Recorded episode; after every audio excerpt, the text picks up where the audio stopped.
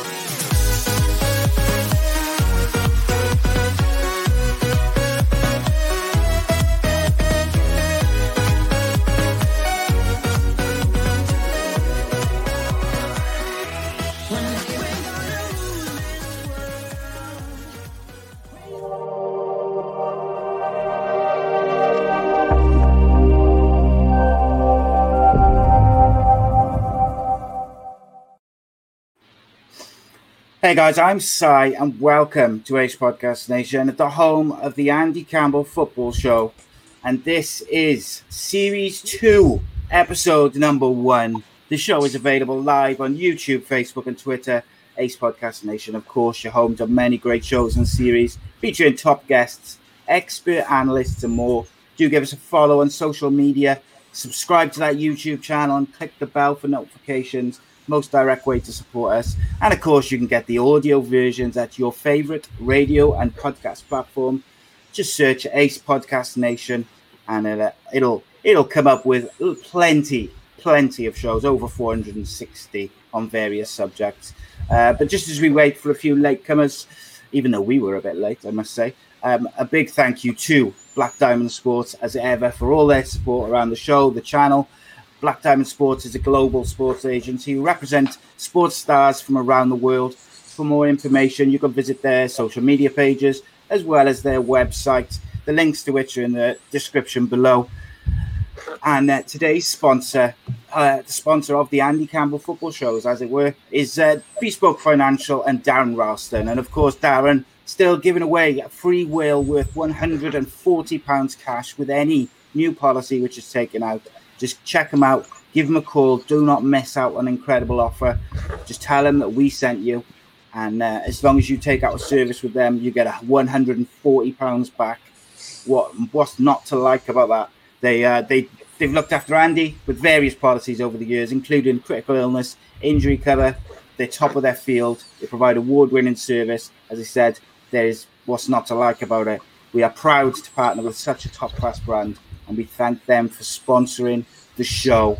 But for the first time in a while, I am delighted to introduce the goal collector, the fox in the box, still the king of the Millennium Stadium, my co host, ex Cardiff City and Middlesbrough striker, the speed machine, the goal machine, Davy Jones's favourite son, Mr. Andy Campbell. Welcome, my friend. How are you? Good evening. Yeah, um, very different. Very. I, I- can't remember the last time we did a show. and We were talking um, about the, the, the protocol and the run through, but no. Um, delighted to be on. Got an amazing guest. Can't wait to introduce and dig, dig deep into his life and his and his football career because he had a he had an, an amazing one. But I'm going to start with um, something. I got sent something by Cade. I know Cade in our group chat at the minute. He watches the show just late. Um, Cade's dad, uh, unfortunately, was diagnosed with cancer uh, a couple of weeks ago, and he's just started treatment. So, um, Cade, if you can get this message to Mick, Mick, hope everything's all right and uh, keep fighting, Mick, because we're all behind you. So, fingers crossed, everything works out for for Cade, his family, and Mick, and his dad, and everybody. So, um, from everyone on the show, from everyone anywhere, you know what I mean? Because we're we, it's it's all been doom and gloom, hasn't it, for a long time. You know, I mean? restrictions have been lifted today, which is great. So, hopefully, we can have a little bit of positivity soon. Spot I mate. And uh, you know, we're a we're a big community here with the child, with the show. We all like to look after each other and uh, encourage each other. So yeah, big shout out to Mick. Um, and of course, I'm delighted to welcome our first guest of Series Two.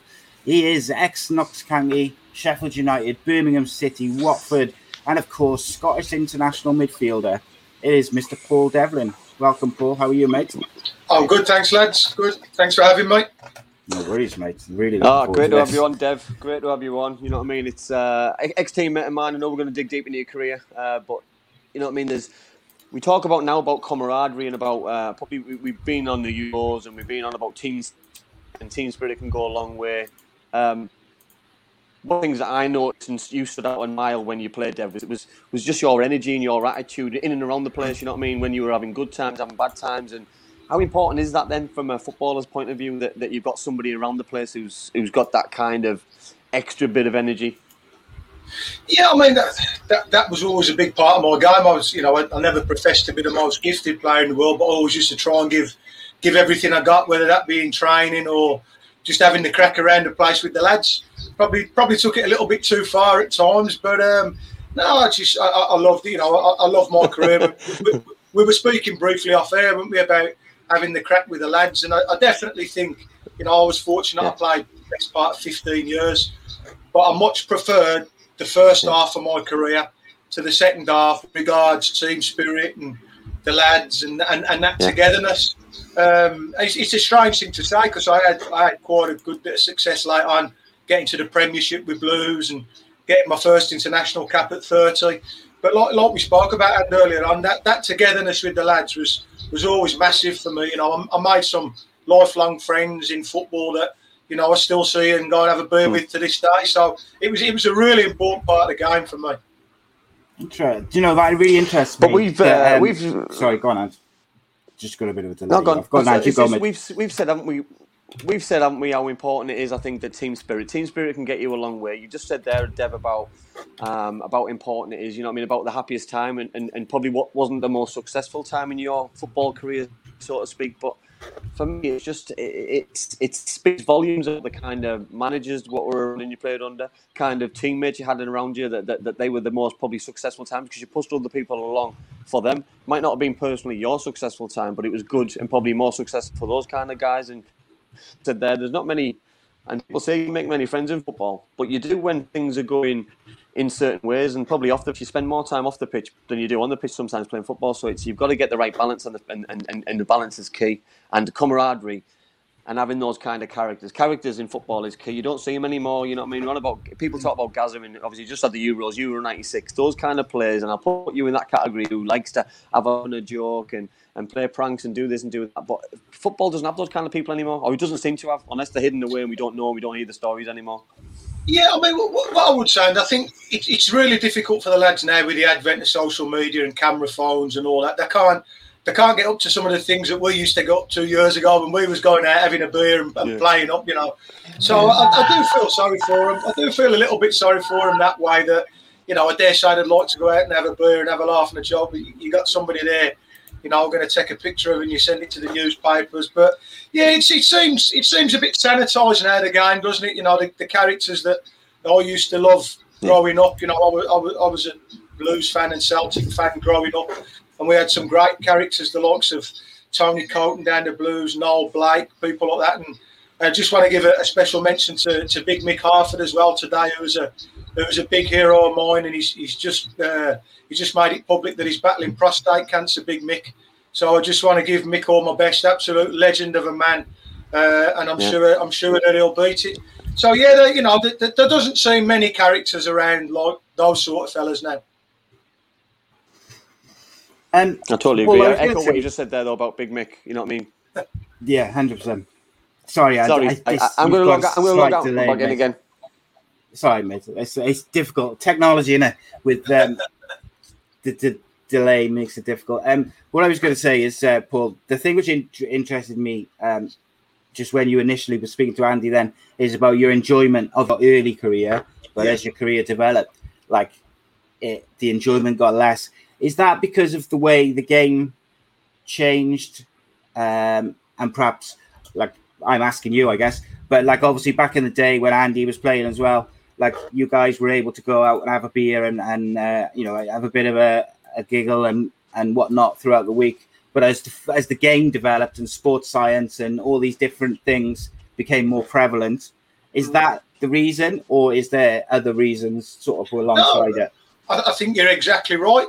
Uh, you know, the guy, the guy. I made my debut in '92 in the, when the, the season where it was the old First Division before it became the Premier League. I played a couple of games in, in that league for, for Notts County, and I just think, you know, I, I was never in an academy or anything like that. You know, I, I came through non-league. I, I didn't turn pro till I was 19, so it was, you know, I, I was doing it something that I'd be doing for nothing anyway. But yeah, I mean, when, when the sports science sides come in, more foreign lads kept coming in. The sort of whole attitude of uh, of, of the game changed really. Um, and I'm not saying it wasn't for the better, and we've had some fantastic players, and you know the advent of sports science and, and, and medicine and all that is brilliant. But I just I enjoyed it more. I enjoyed. I, Yeah, I, yeah. I, I had a better I had a better time with my teammates the first half of my career, and that that's not to say that the lads I played with in the second half weren't weren't great lads, and we had great times. But and I- and I think as well because I was only young, you know.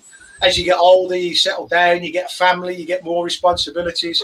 You have to be a little bit more serious, Yeah. which, which was never my strong point. So yeah, it was uh, it, it, it was a strange it was a strange one really. Uh, you know, it was my career was better as I got older, but less enjoyable.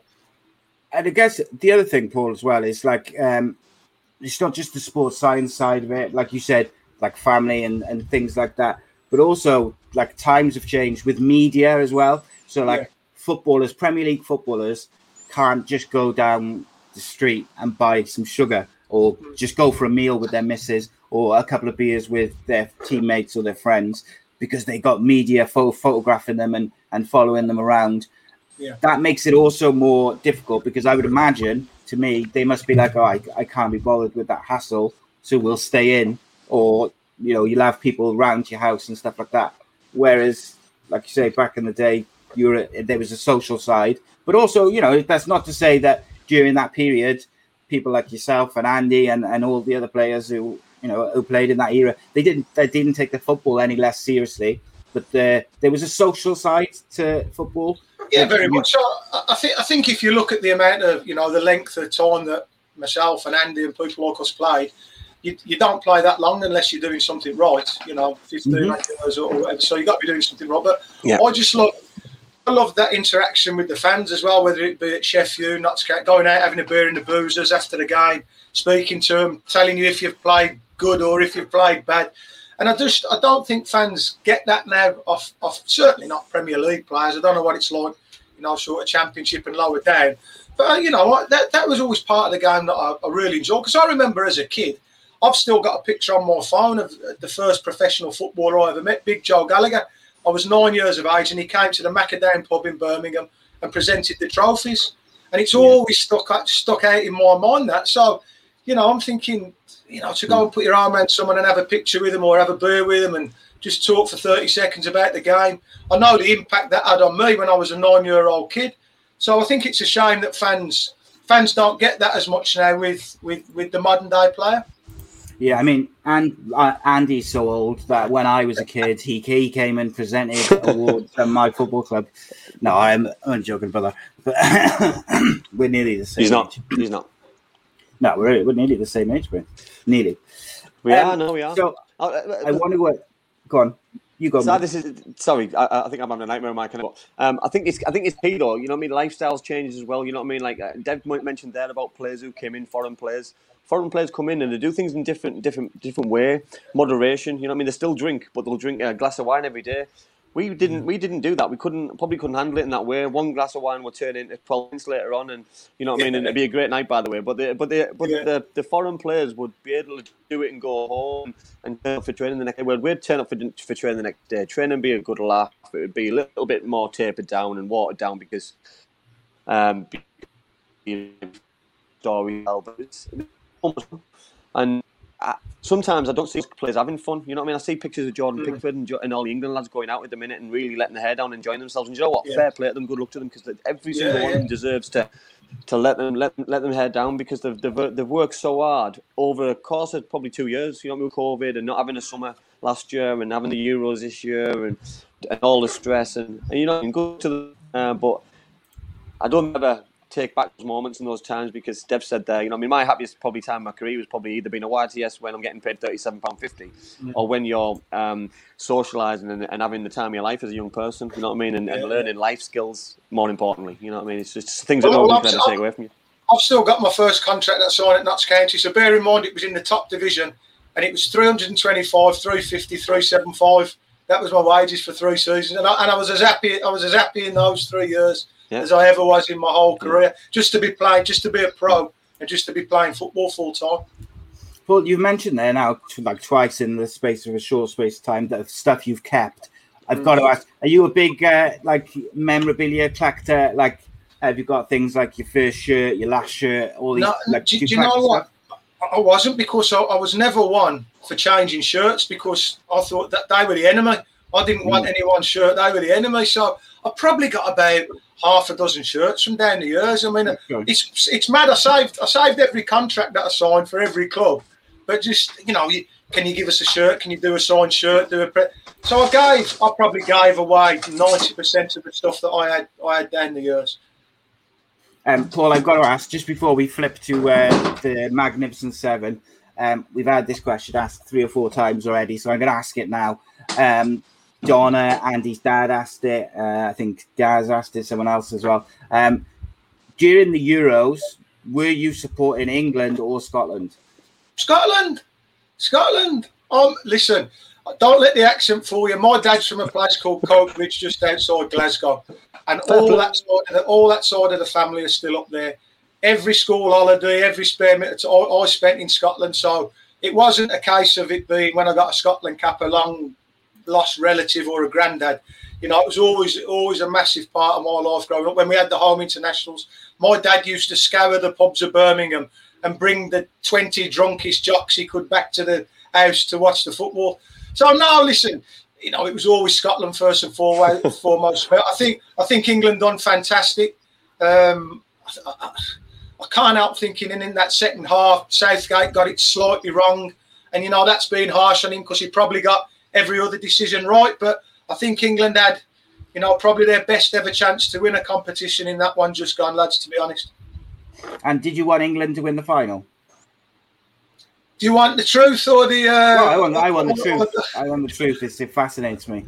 it honestly it didn't bother me. It honestly didn't bother me. Whoever won, but my kids are there and they're supporting England, and they still can't get their head around why I support Scotland and not England.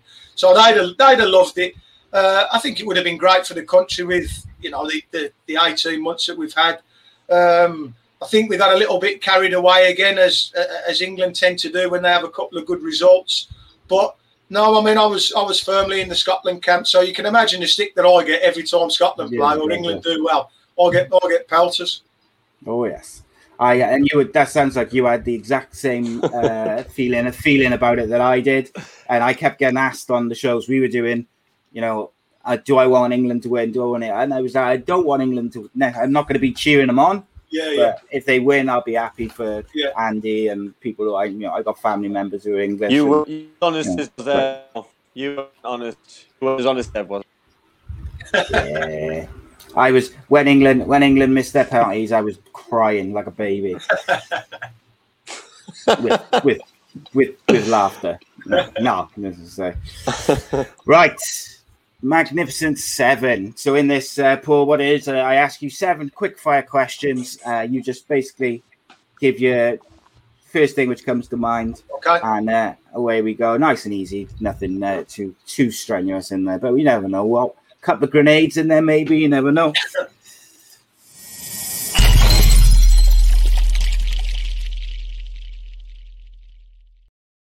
Haven't heard that noise for a while. Uh, so, Paul Devlin, Magnificent Seven, always nice and easy to start. Messi or Ronaldo? Messi. Favorite TV show? Auf Wiedersehen, Pet. Oof, good answer. Uh, most hostile atmosphere you've ever played a game of football in? Blues Villa. Uh, Notts County or Sheffield United? Oh, come on now. That's a good That- that- um, listen, I'm not going to separate the two. I, I, I love I love my time at both of them. Here we go. Good, good. Uh, best manager you've It's a ever great played question. Um, again, difficult to split for me. It'd be Steve Bruce or Neil Warnock. Ah, that's interesting because I've got some Steve Bruce Bruce related questions in the live chat already, so we'll get to that in a minute. And uh, nice, nice, easy question to finish. Doesn't have to be football related. Who is the greatest Scotsman who has ever lived? Got to be Sean Connery, I think. Oh well, that's a, that's a good one. I like that. I always like that when we get a I like it. like, a, I like an it. answer that we've never had before, and no one has ever said Yeah. William Wallace. So uh, Nope. Sean Connery. And I was thinking William Wallace because that's what every uh, I've seen. I feel like Yeah. you've had that a couple of times. Like, um, but yeah. Um, so moving on because I want I do want to kind of move us along because I know Andy's got a load of questions for you. I got questions for you, and there's questions in the chat. So um, tell me why is our next little feature, and that's basically I'm going to ask you and Andy uh, a question, and you guys have got 60 seconds to answer, talk about it, etc. Um, but as the guest, Paul, you get to decide if you'd like to go first or second. I'll go first. First, like it. So the question is, how can Scotland and Northern Ireland, Ireland, uh, follow England and to a lesser extent Wales uh, to reach tournaments regularly and then succeed, stroke, compete at said tournaments? Uh, your 60 seconds starts now. I think for Scotland, looking at Scotland's uh, situation, very, very difficult. If you look at what, say, for instance, Celtic, who have dominated for the last 10 years, get for winning the Scottish Premier League compared to what uh, clubs in England get for getting relegated, it's, you know, there's an astronomical difference. There's only six or seven million people in, in Scotland or whatever, you know, tiny population compared to England. And the long and short of it is we're not producing the players at that sort of grassroots and uh, and home and home level that we were 20, 30 years ago with the Kenny Dalglishes, the Graham the Charlie Nicholas's, Murdo MacLeod's, Davy Coopers, you know, all quality players that we used to, you know, you look the 70s and 80s and all the teams that did well in England, they had at least three or four Scottish international players playing for them. And I just don't think we're producing those players. So ultimately, we've got to invest more at the, you know, in in, in the game at grassroots level and, and hope that we can start bringing them players through. But it's difficult to attract them when you're only getting a fraction of the money as well that they, they get to come down to England. The likes 60 seconds is Oh. up. Well done, mate. That was good. That really good. That was. I like, like that. Uh, Andy, same question to you. Do you need the question repeated? Uh, um, yeah, go on then. Because I think I might have missed some of it. Okay, so uh, how can Scotland uh, and Ireland, Northern Ireland, follow England and to a lesser extent Wales to reach tournaments regularly and succeed and compete at said tournaments? Yeah, you good? Yeah.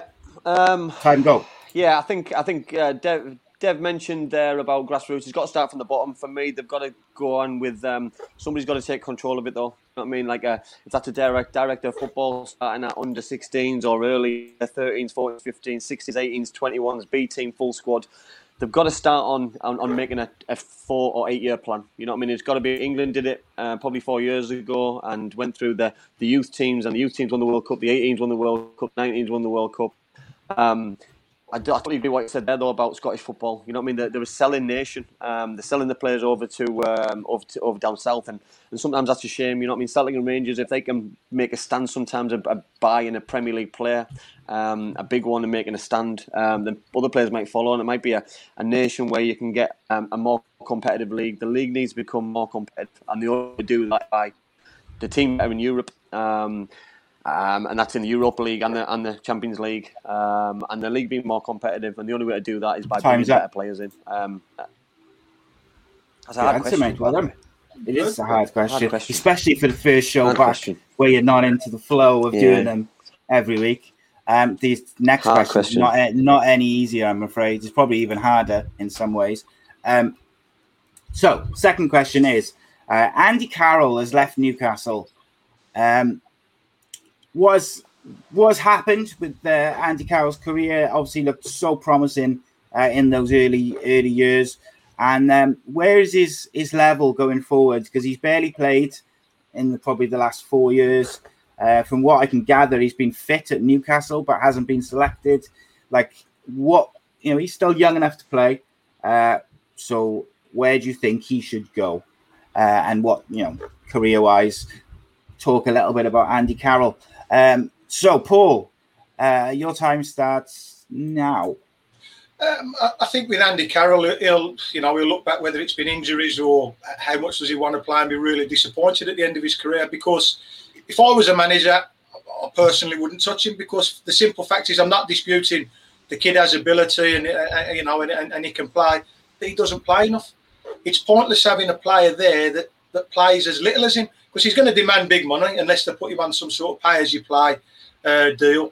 Um, I don't know if he was fit and he wasn't playing. Why wasn't he playing? Was he not training well? Was his attitude not well? But but ultimately for me, footballers need to play. Uh, and if you've got someone that plays what, if you average his career out, what would he play? Ten games a season, something like that. If you average his age on, and how long he's been playing now, which ultimately it's it's regardless of how good he is. If he's if he's sat in the treatment room or in the stand, he's not going to do you too many good. So I think to a certain extent, it's. I, I, I feel bad to say wasted career, but And he hasn't made up. the most of it. Yeah, see, I like I like Paul because as soon as he says his time's up, he cuts off straight away. it's not like Campbell who ca- carries on talking for ten minutes afterwards. That's only because of my So, co- uh, connection. Yeah, that's what it's the delay, mate. That's what it is, isn't it? It's the delay. It's just a one of those things. Um, do you need the question again, and I'm ready. ready to rock? So your sixty seconds starts now. Um, I agree entirely what Dev's just said there. Um, for me, I think it's a bit of a waste. Uh, For me, a player's got to want to play. Um, a player's got to want to play on a Saturday. If you're not playing on a Saturday, what he's not in a position where he needs the money, but he wants to play football. When you look back at you, you're going to look back at how much he scored, how many games you played. Did he fulfill his potential? Did he get those England caps that he should have got? He played unbelievably well for England. Then all of a sudden, he got dropped by his country because he wasn't playing football. You know what I mean? If you're fit at New- at Newcastle United and you're not playing, why aren't you playing? Is it because your ability? If you're not good enough, go and find the level that you're going to play week in, week out. If that's a championship, then go and play. If that's League One, go and play. For me, play 50 games a season. If your body allows it, and your body does allow it, his body's not tuned enough to go and play 40 games a season, which I think is really sad for a footballer. Um, you know what I mean? Because that midweek games and Saturday games, he should be playing 40, 50 games a season for the next four or five years. But I don't think his body's ready to do that. And I think he will pack in if he did do that. Um, I feel really sorry um, for his body for that. But for me personally, Yeah, it is difficult, isn't it? Because hard question. Hard question. that. he's he's he's had he's had he's had a few nasty injuries and he's had a lot of niggling injuries over the years. But from what reports say, he's been fit now for the last year or so, but he still hasn't played. Um, and I remember reading something about eighteen months ago where uh, someone was questioning his desire to play and whether, you know, whether part of it was like psychological because he's been injured for so long. He kind of feels every niggle and every twinge. And I look, I'm not criticizing if that if that's the case. I'm not criticizing him whatsoever. I know what it's like to be in pain all the time, and it's it's very difficult. And it's just unfortunate because I think he's actually quite yeah, I think he's quite a talented footballer. But like Paul said, if you've averaged like 10 games a season over your career and playing as long as he has, it's not enough to really Yeah. for clubs to pay you the amount of money that footballers get paid. Uh, uh, What, what I would say as well, Si, is I mean, And- Andy will tell you, it's very, very rare as a footballer, maybe the first game of the season, that you're not carrying some sort of knock or some sort of niggle, some Yeah. tightness or a bruise. You're always carrying a little something, but you just have to go through it. But if, if he's at that stage now where mentally you can't play unless he's not feeling anything, then he, he- he's only going to play a couple of games a season because you get tackled in, in every game. And, you know, I especially the older you get, you feel things twice as, twice, you know, it takes you twice as long to recover. Yeah, spot on, Paul. Spot on. It's um, it's It's, all, it's also style there. of play as well, though, Si. Yeah, yeah, yeah. It is. style Yeah. of play. If he, if it's, people play with a false nine, he's, he's you've got to play for Andy Carroll. You need usually balls in the box, and for me, those systems, those players are few and far between at the minute. You know what I mean? So you've got to fill the gaps with that. So. You know what I mean? Part of me then is starting to feel sorry for him because it's the way that he plays. You know what I mean? Can he get hold of the ball and and and and can you know what I mean? Take the game in between. Probably not. I mean, he needs in the box. He needs flick-ons for centre forward. Nobody plays 4-4-2 anymore. It's normally one up front with three behind, and um, with a little bit more leg work, balls over the top, and you know what I mean. Maybe he's maybe he is a, a kind of sub player um, where you can bring on for the last 15, 20 minutes in both boxes for defensive set pieces, attacking set pieces, and get balls in the box. But he won't hear that. Yeah, and uh, from from what I again, it's only what I've read in the newspapers. He doesn't seem to want to drop down to the championship. Uh, I think he did do one one year in the championship. I think he did when Newcastle got relegated, but he has been reluctant to drop down. But ultimately, I don't see any Premier League clubs taking a risk on him. Maybe somewhere like Burnley or somewhere like that, where they might say to him, "Well, you know, like pay as you play." But you know, if they can I, go I, and look, pay, I look at Chris Wood. I look at Chris Wood. yeah, Chris Wood's 10 times the player he is. So uh, why would why would they why would they pay 40, 20, 30, 40, 50 grand a week for someone who's not even going to get a minute minute more than Chris Wood's going to get? And they've got who else have they got? Vydra. They've got players who who who done well in the championship who deserve a chance in their team. I, I don't see anybody who's going to take a risk because that's what it is. Even if even a pay as you play deal is going to cost you a lot of money because he, he might turn up mm. and play 10 games. If that's 25 grand for every game he plays, that's a lot of money for a football club who can't mm. afford it currently. Who can afford it? yeah. No, that's right. Um, Paul, you mentioned a minute ago about um, players like wanting to play and stuff, and um, Ian in the chat just said about the amount of players within the Premier League who are earning a crazy amount of money and just aren't playing football. Like you've got like Phil Jones at uh, Man United. I think he's on like a hundred grand a week. Hasn't Yeah. played a, a game of football in probably three years, but a lot of that time he has been fit. He just is not being selected in the squads, let alone the first eleven. And then you know, they for every team there's a handful of players in that situation. I just, I just, I could never, I could never ever get my head around players that don't, don't. Listen, we all go through spells where we're out of the team through lack of form or injury or coming back from suspension.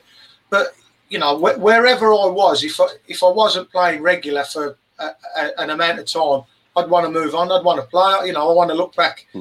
I'm near. I'm, I'm 50 next year. I want to look back and say, yeah, I, I played 500 games. I scored 100 goals.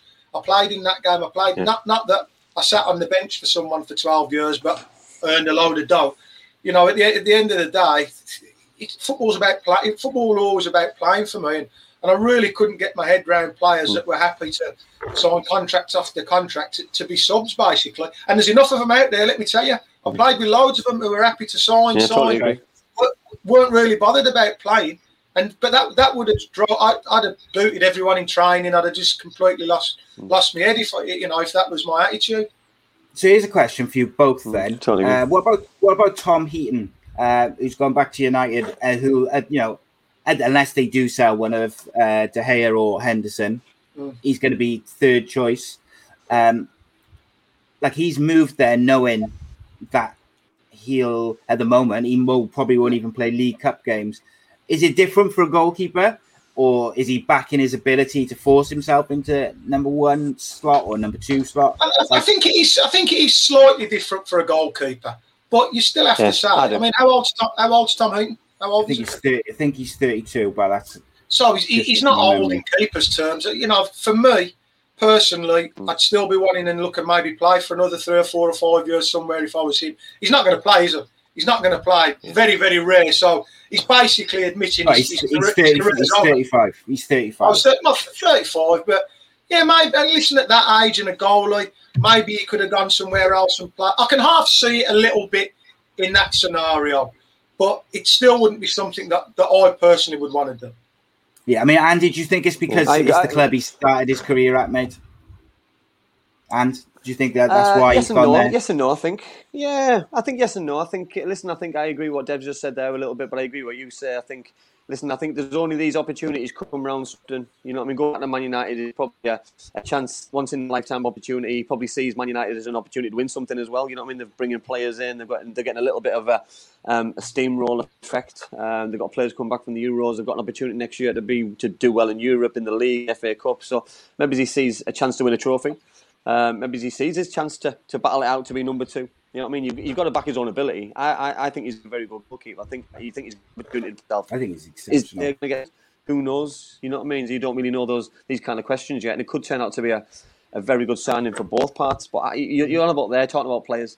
I read a story the other day. It was Chelsea against uh, Peterborough. It was a pre-season game. Watched the highlights, and Danny Drinkwater he signed for Chelsea for 35 million pounds and hasn't played a game. And three years ago it was. You know what I mean? He won the champion. He won the Premier League with, with, with Leicester. Signed for Chelsea. And listen, I'm not saying he should have. He, he should be playing games, but if you don't play for a year, you go and play somewhere else. You go and sign for another team. You don't let things fester on waste because Chelsea have got that money. They would have paid you off anyway. It's not a financial decision. He's won the Premier League at Leicester City. You don't go from being a, a, a, a Champions League player and a Championship winner to not playing again. Just I, I just don't. You know, I mean, said that, that, that yeah, as a player, you give yourself a- an amount of time. Mine was probably a month. If I didn't play in a month, I'm knocking on the manager's door. If I didn't play in six mm. weeks, I'm, I'm I want to go on loan. If I didn't play mm. for three for two months, three months. I'm handing a transfer request in. There's, there's there's the amount of time that you give it. You know I mean? Nowadays it's different because there's there's only two transfer windows, so you you you- you're in a limited opportunity, limited window. But every transfer with me, I, I one if that was if that was the summer, Christmas, then the summer, Christmas, then the summer. These players have had nearly eight transfer windows and they've not moved anywhere and they've not played any games. I think that for me, that's it's poor, it's heartbreaking because players. It's a short career. When you look back at your career, yes, you'll see that Premier League Premier League winners medal, but that should have been two, three, four Premier League winners medals potentially. You know what I mean? It, I, I don't see how it how, how they can't look back with a little bit of regret, a little bit. So with them, with Drinkwaters, um, in his case, he, I know he went on loan. I um, think it was to Villa. It might have been. Turkey. someone said, He went to Turkey, but he as went on loan to a Premier League team, didn't he? And he and he got sent back because he headbutted a teammate. And I think there was a, a some sort of incident with drinking as well, um, which was in the paper. So I question whether the reason he's not playing football at Chelsea is if his attitude is, um, you know, if it's where it should be, um, to be. Uh, you know, you, you- but then it's, it's a weird possibly, one but because we, but we, we, we can only read the we can only read the stories, can't we? We only, yes, we of course, only, yeah. Um, we, we were only told what what what what we're, what we're allowed to hear. You know what I mean? And but end of the day, if Chelsea wanted to get rid of him and he'd done something wrong, they could have sacked him and he could have gone. Yes. they, they would have saved Yeah. a lot of money on him. Whereas for me, they've paid his wages for three years and he's still there now. This is his fourth year, and he's playing in a pre-season friendly with players who also haven't played in the last um, three years, four years. You know what I mean? They've got a full team of them while all the players are coming back from the Euros. So it's it must be a very strange thing for a manager like Tuchel, for example, who's who's having to see all these players play when no one else is seeing them play. So it's uh, it's a difficult one. It is very difficult. Um, so just while we wait for Paul to come back, uh, what do you think of? Um, I just want to ask you about Lee Tomlin and uh, his Cardiff City career. Do you think it's over? Is he going to play this season? Do you think he's going to go? Where do you think it stands? Because obviously it was only a couple of years, seasons ago where he came back at pre start of pre-season looking like a million dollars, uh, motivated in sensational shape. Um, where are we going with him? He didn't play a lot of football last year. Do you think his like? Do you think he's going to stay at Cardiff? Um, he's been involved in in a couple of pre-season games. He's got himself back in the shape that probably should have been. Um, I still think he's got some fitness to go. I think he's still got a long way to go because it's not just about getting in good shape and looking in good shape. His body's got to be tuned, ready to play games, and not just games. Uh, Listen, he's, he's, he's Lee Tomlin. We're, we're expecting him to play Saturday, Tuesday, Saturday, Tuesday, Saturday, Tuesday for 50 games because if you're going to do well this year and they're going to um, create chances, score goals, they need him to uh, to play every single game because you can't play three games and then miss three games because the games that he's missing, they miss him too much because he's that influential. He's good on the pitch, he's good off the pitch. He has that much that much influence. Um, but so they need to they need to get these things right. And for me, there's no point in playing a game, missing a game. And how can you how can you justify paying people's wages, for example, and, and putting them in and bringing them out? You know I mean that yes, rest them in cup games if you're not not interested in that cup. If you're going for the league this season, you want to get in the Premier League, then he's got to play. For me, he's got to play 35 games a season, and Cardiff City will have an opportunity to get in the Premier League or get in the playoffs because he's that good. He could turn every game. He's that good. He can he can win a game on his own. He can create chances for the centre forwards. If you've got him with Kiefer Moore up front, you've got an opportunity for Kiefer to score 25, 30 goals this season, and Lee will chip in with another 5, 10, 15 goals. And then there's other players. You centre half score goals because of the way that the way that they play. You know what I mean? So for me, there's a great for right, but got to be got to be and physically right. There's no point putting him in and pushing him, pushing him, pushing him if he's not fit.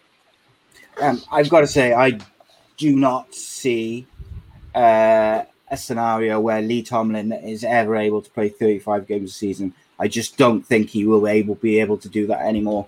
But I do think that if It's the same as manage, it's the same as Andy Carroll. they can manage his games though that they could get a tune out of him and he can be very influential. What did It's you the say? same as Andy Carroll, say, isn't it? You know that you've. It, it, it's, it, it's the same as Andy Carroll. If you if you if you start him in a game, are you going to get an hour out of him? Are you, you're going to put him on the bench and get thirty minutes. Are you going to are you, are you know we're winning the game we bring him off? Are you going to are you to bring him on in a in a in a tight game to change the game and bring it back to the way that you want it? It's it's a it's a very difficult difficult one because he's got to also fit the way that Cardiff City play um, with the way that Mick, Maca- Mick McCarthy plays because Mick plays it in a certain way. He plays different to what um, Neil Warnock plays. You know, I know Dev mentioned Neil at the start. You know, what I mean, he knows exactly how he plays, and uh, Neil Tune, uh, Lee Tomlin. I think he got the he got the probably the fit end before he had his injury problems, and, and he hasn't really recovered from probably being unfit and getting getting that kind of uh, mindset Yeah. of picking in. Okay. Um, so, uh, Paul, I'm going to throw some questions at you from the live chat. Um, we've got a couple of absolute belters. um, so, there's a couple about like you and your career. There's a couple about asking your opinion of other stuff. Uh, so, I'm just going to pick the first one, which I see, which is Donna Perry says, "Do you think Harry Kane is overrated?" Oh, I mean, you'd have to say if you look at the amount of goals he scores, then pr- probably not. But um, no, it's, it's, it's a good question. W- would I put him up there with the likes of some great strikers that I've seen, like Van Nistelrooy and that down the years? Probably not, but I'd, I'd probably say he's about the best homegrown forward about at the minute as well. So it's re- a really good question. I'd just probably say no. Just probably say Would you pay 150 million for him if No. you were a top six side? No, no. What is he now? 28, 29? Yeah. So this is it. This is his last big move. So, um, it, realistically, wherever he goes for four or five years, there's not going to be anywhere near that that resale value. But you do, prob- you, know, what I would say, you could probably guarantee yourself 20 goals a season by buying him. Now, for Mm. one of the for one of the top clubs to, to have a guaranteed 20 goal a season, it, it's it's worth big money. And Andy will tell you the hardest thing to do in the game is score goals, and and he does it all the time. So, you know, it's 150 million probably a little bit too expensive, but somebody will pay big money for him. Absolutely. Uh, Cade says, uh, "Who is the most aggressive player that you played against?" Played against uh, Stuart Pearce liked to tackle. Uh, he, he was he was very aggressive. Stuart Pearce. Oh, Yeah, There, there was there was a extremely, few, extremely. yeah, Martin Martin Keown as well. He was he was r- really really physical. Um, it's diff- it's difficult to, to think of to think of one really because you think of one then somebody else pops into your mind. But as a as a you know I played sort of ninety percent of my career wide right. I think Stuart Pearce was the one that you thought, oh, here we go, you're gonna you're gonna get belted today. Interesting. Interesting. I wouldn't fancy playing against Stuart Pearce, I've got to be honest. Um, there's a few though, one there from that era, like um, like Ruddock and Yeah. Roy Keane and, and Yeah, Patrick Vieira. There's a, a few which uh, like to like to tackle, shall we say? But they're all winners, Um, though. They're all winners. Yeah, absolutely. All winners. And then that's it, isn't it? It's that uh, it comes as part and parcel of it, doesn't it? That that mentality. Um, oh, there's an interesting one which we don't hear every day. Um, Gaz says, uh, and he says for all three of us, who is the most famous person in your phone contacts? Uh, Paul, go on, you go first as the guest. The, And, the uh, most, I haven't got anyone famous in there. I don't think. Um, I don't think that it just ex-footballers really. Yeah. I don't know. Robbie Savage probably. Sav, Sav. He's quite famous now, isn't he? Sav on the telly, but no, no one else really. I think Andy, you've got anyone spring to mind, made for you?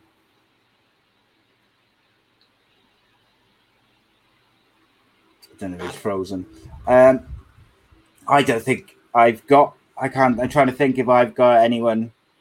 Uh, like I've got a load of. Uh, I got loads of fighters and footballers, and all sorts from you know like Paddy Pimblett and uh, some boxers and and whatnot. Um, so I think some media members. No one or Johnny Johnny Owen, I guess. Uh, Eddie Weber, probably from the from the business and the rise of the foot soldier and that sort of stuff. I think that's the most famous one. Andy, who's the most famous person in your phone contacts? Me and uh, me and Dev are not doing well. On the, he had Sa- he had Robbie Savage, so I think it's pretty good. Uh, Here he comes now. Uh, most fit. Well, no, not uh, well. Most famous one. I, I, I've been in contact with Neil Warnock.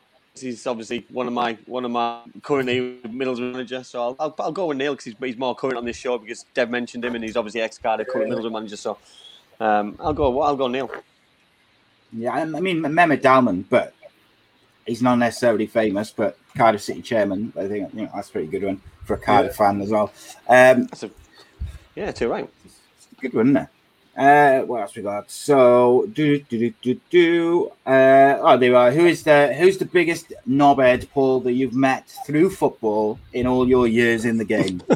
I, I tell you, I used to hate, and I thought he was he, Danny Tiatto, the left back, played for Leicester and Man City. I hated him. People used to go on about Muscat, Man City, Kevin yeah. Muscat, but I, I, I, a, a lad I used to play with, I don't know if he was at Sheffield when you was there, Andy Shaun Murphy, big centre half, Australian lad. He was quite pally with Muscat, so I did actually Yeah, yeah. go out a couple of times in their company, and he was all right, Kevin Muscat. He was just a nutter on the pitch, but hmm. I hated Danny Tiatto. He was he was just nasty and you know, he'd step on you and everything. He was just, he, he, he was a knobhead, yeah, big knobhead. Excellent. I, I I do I do enjoy that question when it pops up because everyone's got different reasons, different answers. But um, I mean that's the that's what the question I'm guessing is looking for, and it is is those players who wind other players up and get a reaction out of them. That's, that's what people want to hear. Um, so uh, let's have a look. I'm just going to pick one more question from the live chat, and then we'll let um, we'll let Andy ask you a question or two because I know he's eager to do so. Oh, there you are. Paul Hipkiss said, uh, "Who's the best client you've ever PT'd?" Oh, Paul Hipkiss, without a doubt.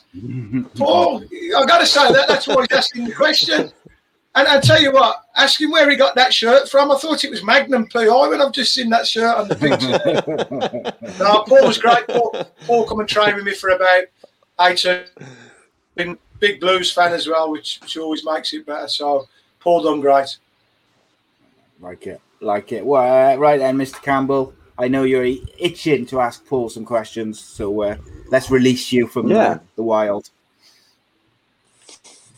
Oh, and I just want to start out. You mentioned a little run about uh, about starting non-league football. You know what I mean? You, you, see all the, all the teams now in, in academies and, and and starting off obviously like apprenticeships and, and stuff. But tell everybody what it was like earning your stripes in non-league football because you see some other people who've done it. Ian Wright's done it, and some other some other top players have done it. But did you think that was the right way for you to do it? Did you because you were playing against men at a young age? But how important was that development for you?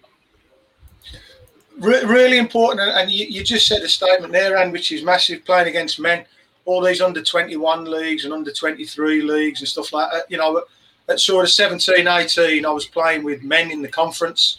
Uh, I was at Stafford Rangers. I had a European Cup winner, Desi Bremner, who was about 38, 39 in my team. You know, non-league legends like Mickey Tui and people like that. And you learn off them. And you're playing against, you know, you're playing against men that you you can put the best 18 year old up against another 18 year old but then putting up against a bloke who's 31 32 who's been around the block he's going to leave a bit on him he's you know he- he's going to elbow him and kick him. And it's a, it's a completely different thing. And I was glad that you know I went for trials at Derby and they said no I went for trials at Oxford and they said no. I was up at Leeds I was up at Liverpool. So, you know I, I done the rounds but I stuck at it. And eventually like Neil Warnock giving me a chance. But I'm really I think it made me more appreciative of when I did turn pro, uh, and it, it, it toughened me up. Definitely, definitely playing against men Yeah. from such an early age definitely toughened me up. And you know, it was always a side of the game that I quite enjoyed anyway. That that physical side of it. So I, I, look back and I'm, I'm I'm quite happy the way that I come through. I see these academies now where they're taking lads at eight and nine, releasing them at fourteen, breaking their hearts, and the kids ain't playing again. You know, it's it's they're taking them too young. And a lot of these academy staff will still take great pleasure in telling you, oh, only one in every hundred make it. I'm thinking, well, there's more money and getting spent on academies now, and you got more kids in the system, but still only one in one in a hundred are making it. So why is it better now than when you just uh, used to have a youth team and sign the two best players from the youth team? So I'm, I'm not I'm not a big fan of the academy setup, as you can probably tell. I mean, that's a fair point, and isn't it? It's um, like people bang on about the academy systems and everything being better, but I think a we've talked about at length on this show and some of the other shows, the mental health shows I do, about the impact on players who are in academy Yeah. setups from like a young age, say seven or eight, all the way up to the 16, 17, and then suddenly they're told, bang, you're not good enough. They've spent their last three, four, hmm. five years as a teenager banking on the fact that they're going to be the next Ronaldo or they're going to be a Yeah. footballer, and it, and then football clubs just discard them, Mm. and then they're left to deal with it on their own. That's I th- I think is a is I think Well, not it's just- a big thing, not just them as big well. problem within football. It's not just that, not just them. It's parents as well. Parents are banking on the kids to be a professional footballer, and it's such it, it, it's pressure on the kids. You know, what that's why you see um, young people making poor choices when they, when they, when they do get released from football clubs that think it's the end of the world. And um, you know, I mean, there's a level for everybody. Dev, Dev's just a really important point. You know, I mean, we've got so many people in the system currently in the system in academies uh, for whatever ages. That's from eight all the way through to sixteen but the percentage is less than one percent making it. You know, what I mean? so why is the percentage getting less when we've got more players? Surely it should be getting higher because we've got more players. You know what I mean? Because the coaches are better. We've got um, ex players within the system now. We've got um, we've got psychologists. We've got sports scientists. We've uh, we've got training. You know what I mean? Surely. There's got to be a there's got to be a better volume and a higher volume of players making it. It's just impossible. You know what I mean? Dev mentioned there about, and I mentioned previously about um, playing men's football. The under 23 league for me is a, is a sham. You know what I mean? It shouldn't be allowed to happen. Pontins League football's got to come back. Um, it made me the person I am. You know what I mean? From 16 year old, I was looking to be a YTS, but I was playing reserve team football against men straight away. Um, yeah, I remember playing against Matt Elliott at Leicester, Spencer Prior. Yes, he was a he wasn't as old as as, as an experienced player was, but he was still a seasoned pro at Leicester City and a Man City when I played against them. You know, so he'd had, they'd had a good career. They were they were hardened and they'd earned the stripes. So it's, it was it was it's an experience that you can't replicate. You know, what I mean, you go to mm. under twenty three leagues and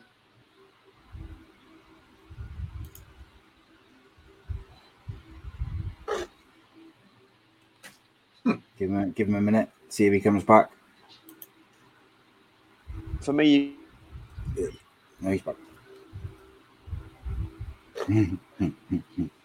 uh, sorry, mate. Um, you just I you were you can you were you good, and then you just froze up. Yeah, yeah, I know.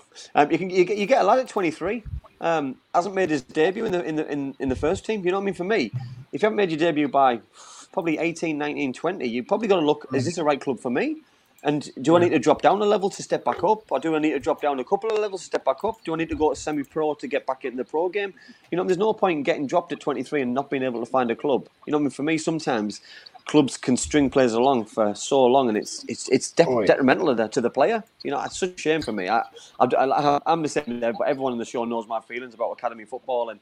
And uh, and under twenty three especially, I think it should be back to Pontins League. I'd love to watch reserve team football and watching the Paul Devlins back from injury, playing against, playing with a 16-year-old kid, helping him out. You know what I mean? And imagine, imagine Dev, Dev playing as right wing against a, a, a fullback who's, who's coming into the game. You know, it's it's good for Dev because he gets to play against a young lad, but it's great for the young lad to play against an experienced footballer. It's just it's win-win for everybody. I just don't see it as a as a bad thing for me. It's just a win-win. I just don't see why it's why it's not getting brought back in.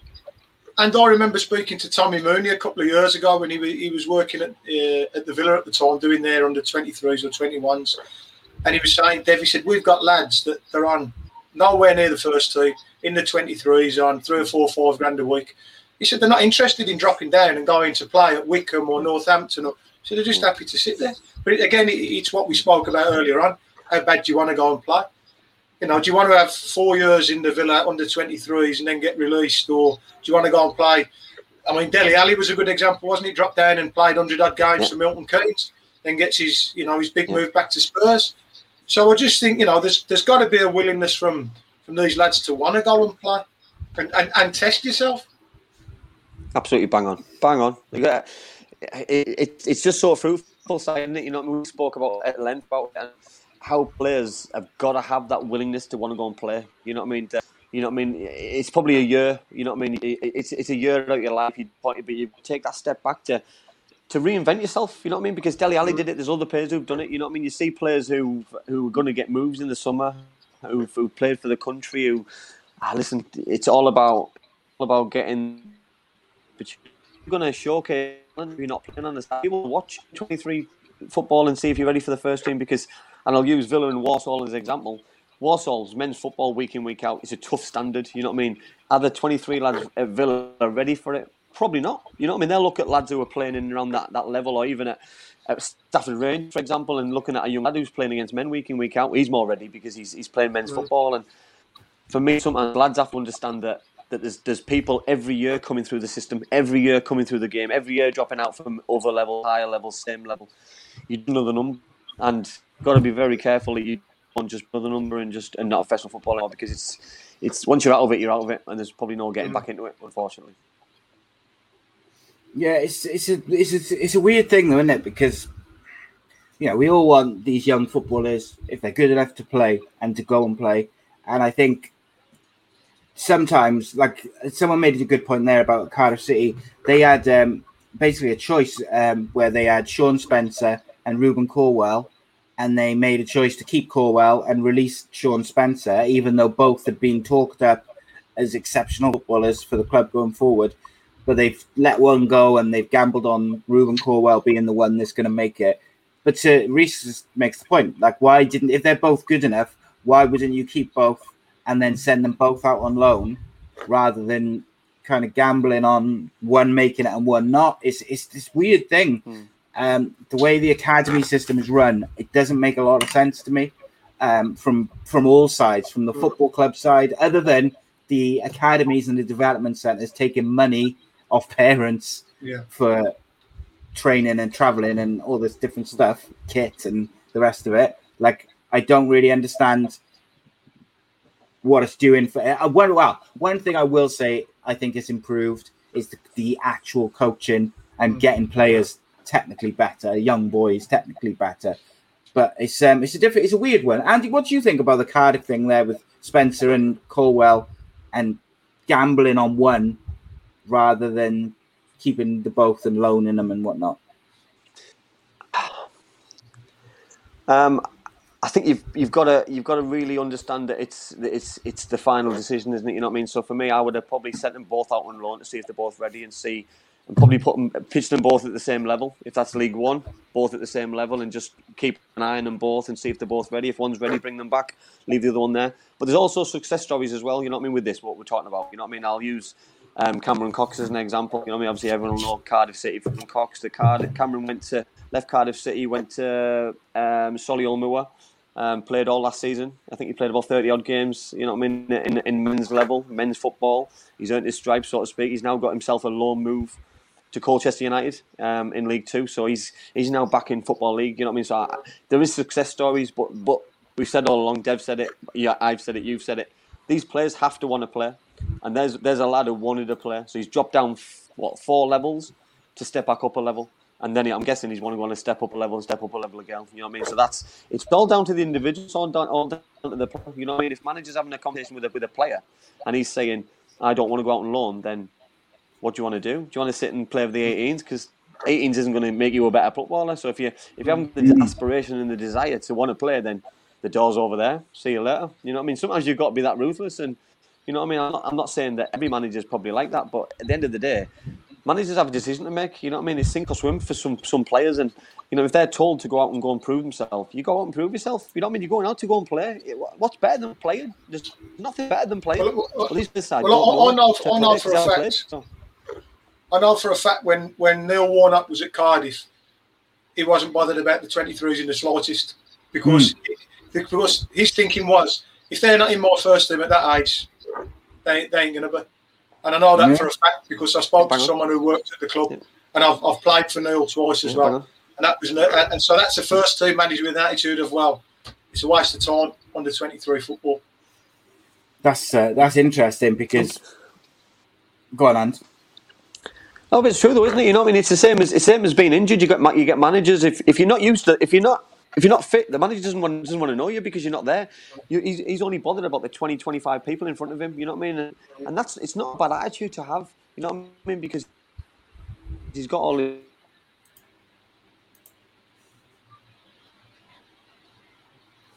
these pl-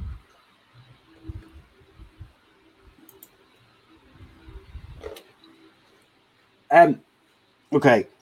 Andy seems to have frozen. So what I'll do is um, I will take on just talk. We obviously we're talking academy football, Paul. But um, moving on in your career side, I think obviously, what was it like to go on and make your professional debut?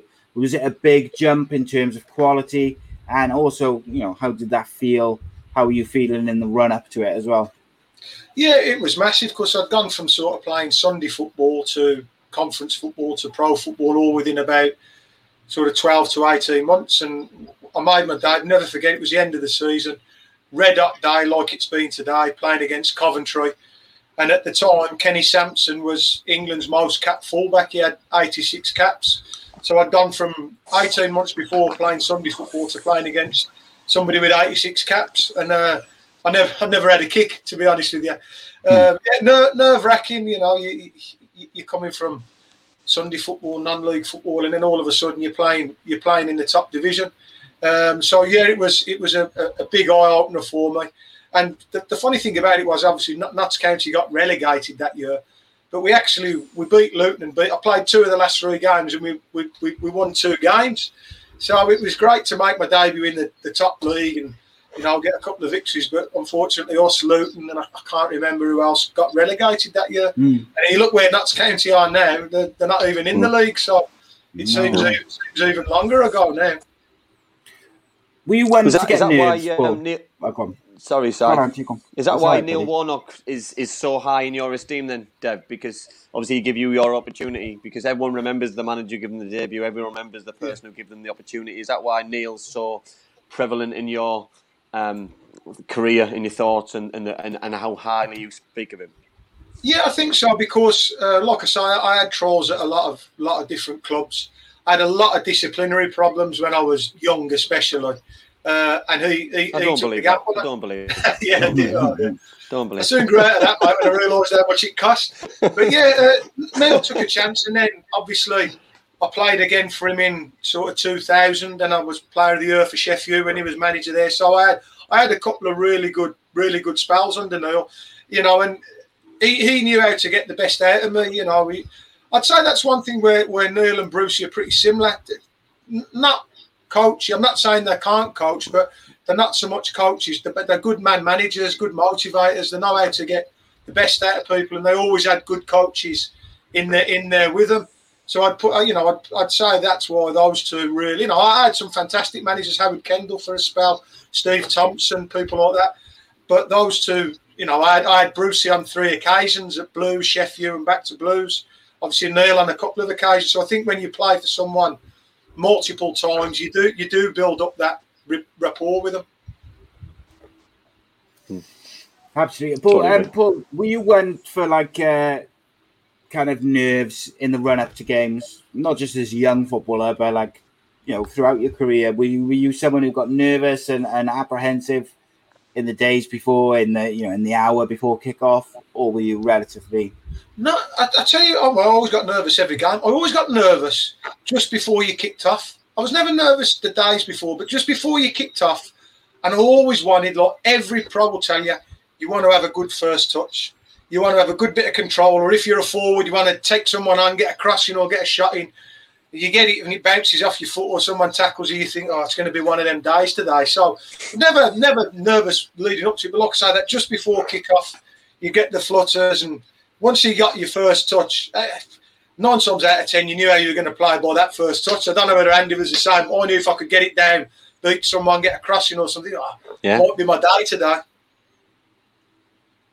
It's interesting. That is, really is mm. like the the initial feel just in the first few minutes. I think you know, Si. I, th- I, I think everyone, I think you know as a player if you're going to have a good game or a bad game in the first in the first probably five minutes. You know what I mean? You can Yeah. yes, yes, you can work yourself out of a bad game if you have a bad first touch or something. You know what I mean? For me, and the way that I played is was a lot of confidence, confidence based being an attacking player. And if I could have that, if I knew the longer the game went on, probably same as Dev, that I had my I had pace in my in my, in my locker. So the longer the game went on, I knew my my strength, my pace was going to probably help me the last twenty minutes if I was still in the field. So if I could start well, I knew it was going to end well. Like I didn't start well. It made I needed to start well because if I didn't start well, I potentially won't be on at the end. So it was a, a catch twenty two. But my first touch, my first probably getting involved in the game. You know what I mean? Sometimes because as being a centre forward, you always take kick off. So you take kick off straight away, you pass it to somebody else, but you want the ball as quick as you possibly can. So if, you know what I mean? For the centre forward, you pass it between yourselves and to the midfield or to a fullback or to a wide man and then but then you're looking for the ball as soon as you can, and it's so it's so important to get that first touch. You know what I mean? You see teams now that along the back goalkeeper, everyone gets a touch. It's just to calm everybody down. You look at what watch the Euro game. Um, Harry Maguire, what he kicked the ball out of play straight away for the corner, for his first touch, and then he headed the ball out, set the first goal up, and it. You know what I mean? So his first touch was horrific, but he, he, he got himself out of it straight away, and it's so important to, to be able to do that and have the confidence to do it as well.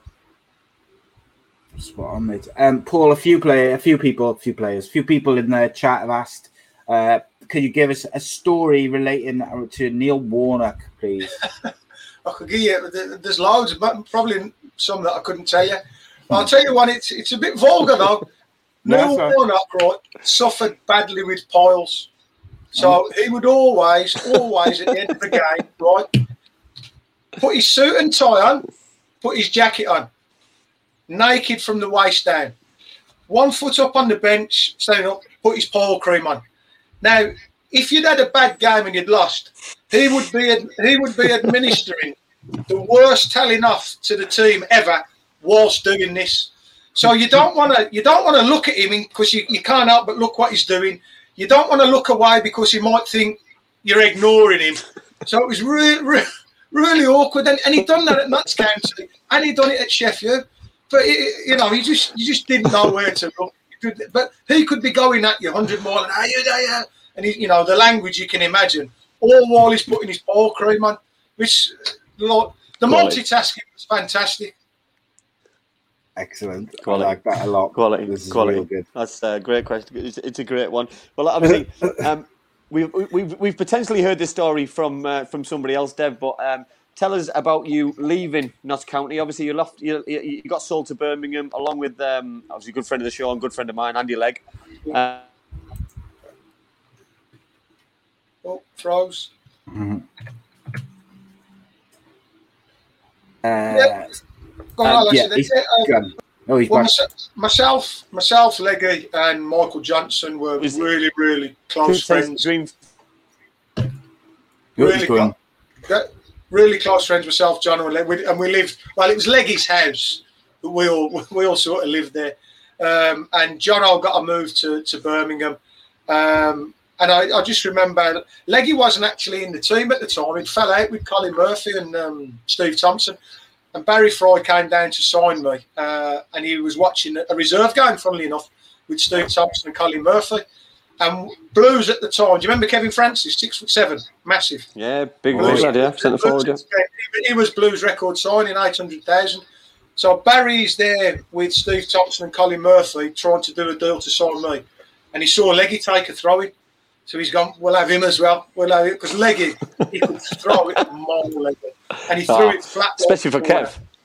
Oh, mate, yeah. Especially for well, Kev, and- it'd, have been a dream. and, and and it actually ended up going to a league tribunal because the non-league club that I left, well, Armitage had a sell on and Stafford had a sell on, and it was forty percent of the transfer fee, and we went for five hundred grand, the two of us, and I was valued at about fifty grand, and Leggy was valued at about four and a half, so they only had to pay, well, some up percentage of that. So it actually it actually went to a bit of a Leggy. Leggy, Leggy said, Leggy said it was the other way around. Leggy said it was the other way around.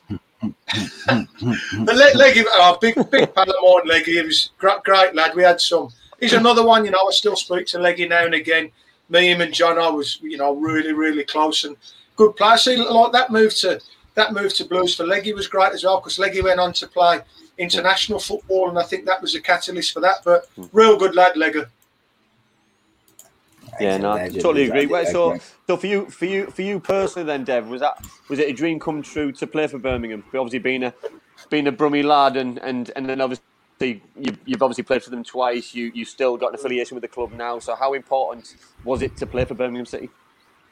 Yeah, my uncle, when I was about eight or nine, started taking me down the blues. Like I say, my dad was uh, a Scotsman and big Celtic fan, but my uncle started taking me down the blues when I was about eight or nine in the, the early 80s.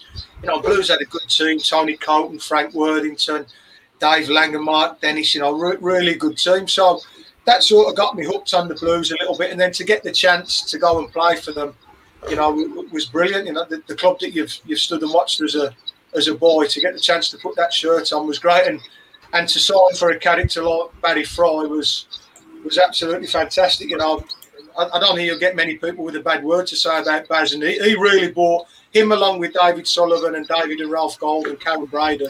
They really brought the club out the doldrums. The club was was on its knees really before they come in, and they you know they got it back and ultimately to the Premier League.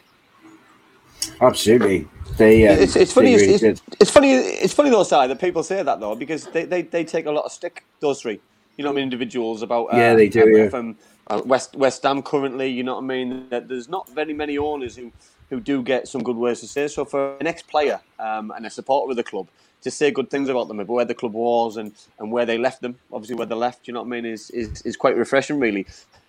Did you feel pressure, Dev, playing for Birmingham, being a being a Birmingham fan? Did it did it add the pressure? Did it take it off? How did it? How, how did you, how did you handle it all?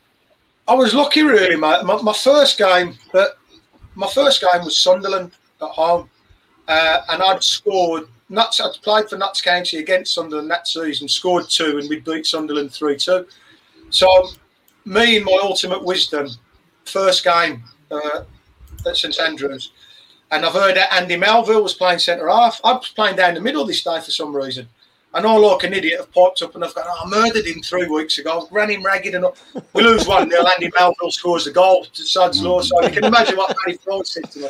But the second game was a was a Monday night game and it was um, Wolves at home and Wolves Birmingham, obviously because we weren't in the same league as Villa, is a massive rivalry. Uh, and it was a full house, and we won 2 0, and I scored both the goals. So I got off to a fly. I think I scored I scored 18 15 under Barry Fry. Baz went, Trevor come in. I was top scorer the next season with 19 and player of the year. So I had a good start, mate. I, I hit the ground running for Blues, which which I, you know yourself. And if you're a forward and you're scoring, it, it makes everything a lot easier. Paul uh, Barry Fry, mate. Um, like he seems to me from the outside like a, a real character. He's very much like you know the likes of Sam Hammam and uh, and Neil Warnock, kind of those larger than life characters. Like, what's he like to work with day to day and and and deal with? Is it difficult? Is it easy? Like, what was he? You know, what's he like? he was just a fantastic football man, uh, great character. The good thing about Baz, you could have the most heated disagreement, argument, nearly a punch up with him, and he'd forget about it like that. Um, you know, he'd not so much did, didn't hardly do any coaching. Again, he was more of a of a motivator and a, a man manager. And you know, at that time, it was really exciting times down the Blues because ba- Bazzy's sort of ethos was, if we're three 0 down, we'll put three forwards on and score five. Hmm. So you used to see loads and like you know, if, I don't think there was many nil nils. And, and if you look, I mean, I know people always take the nick that Baz signed Yeah.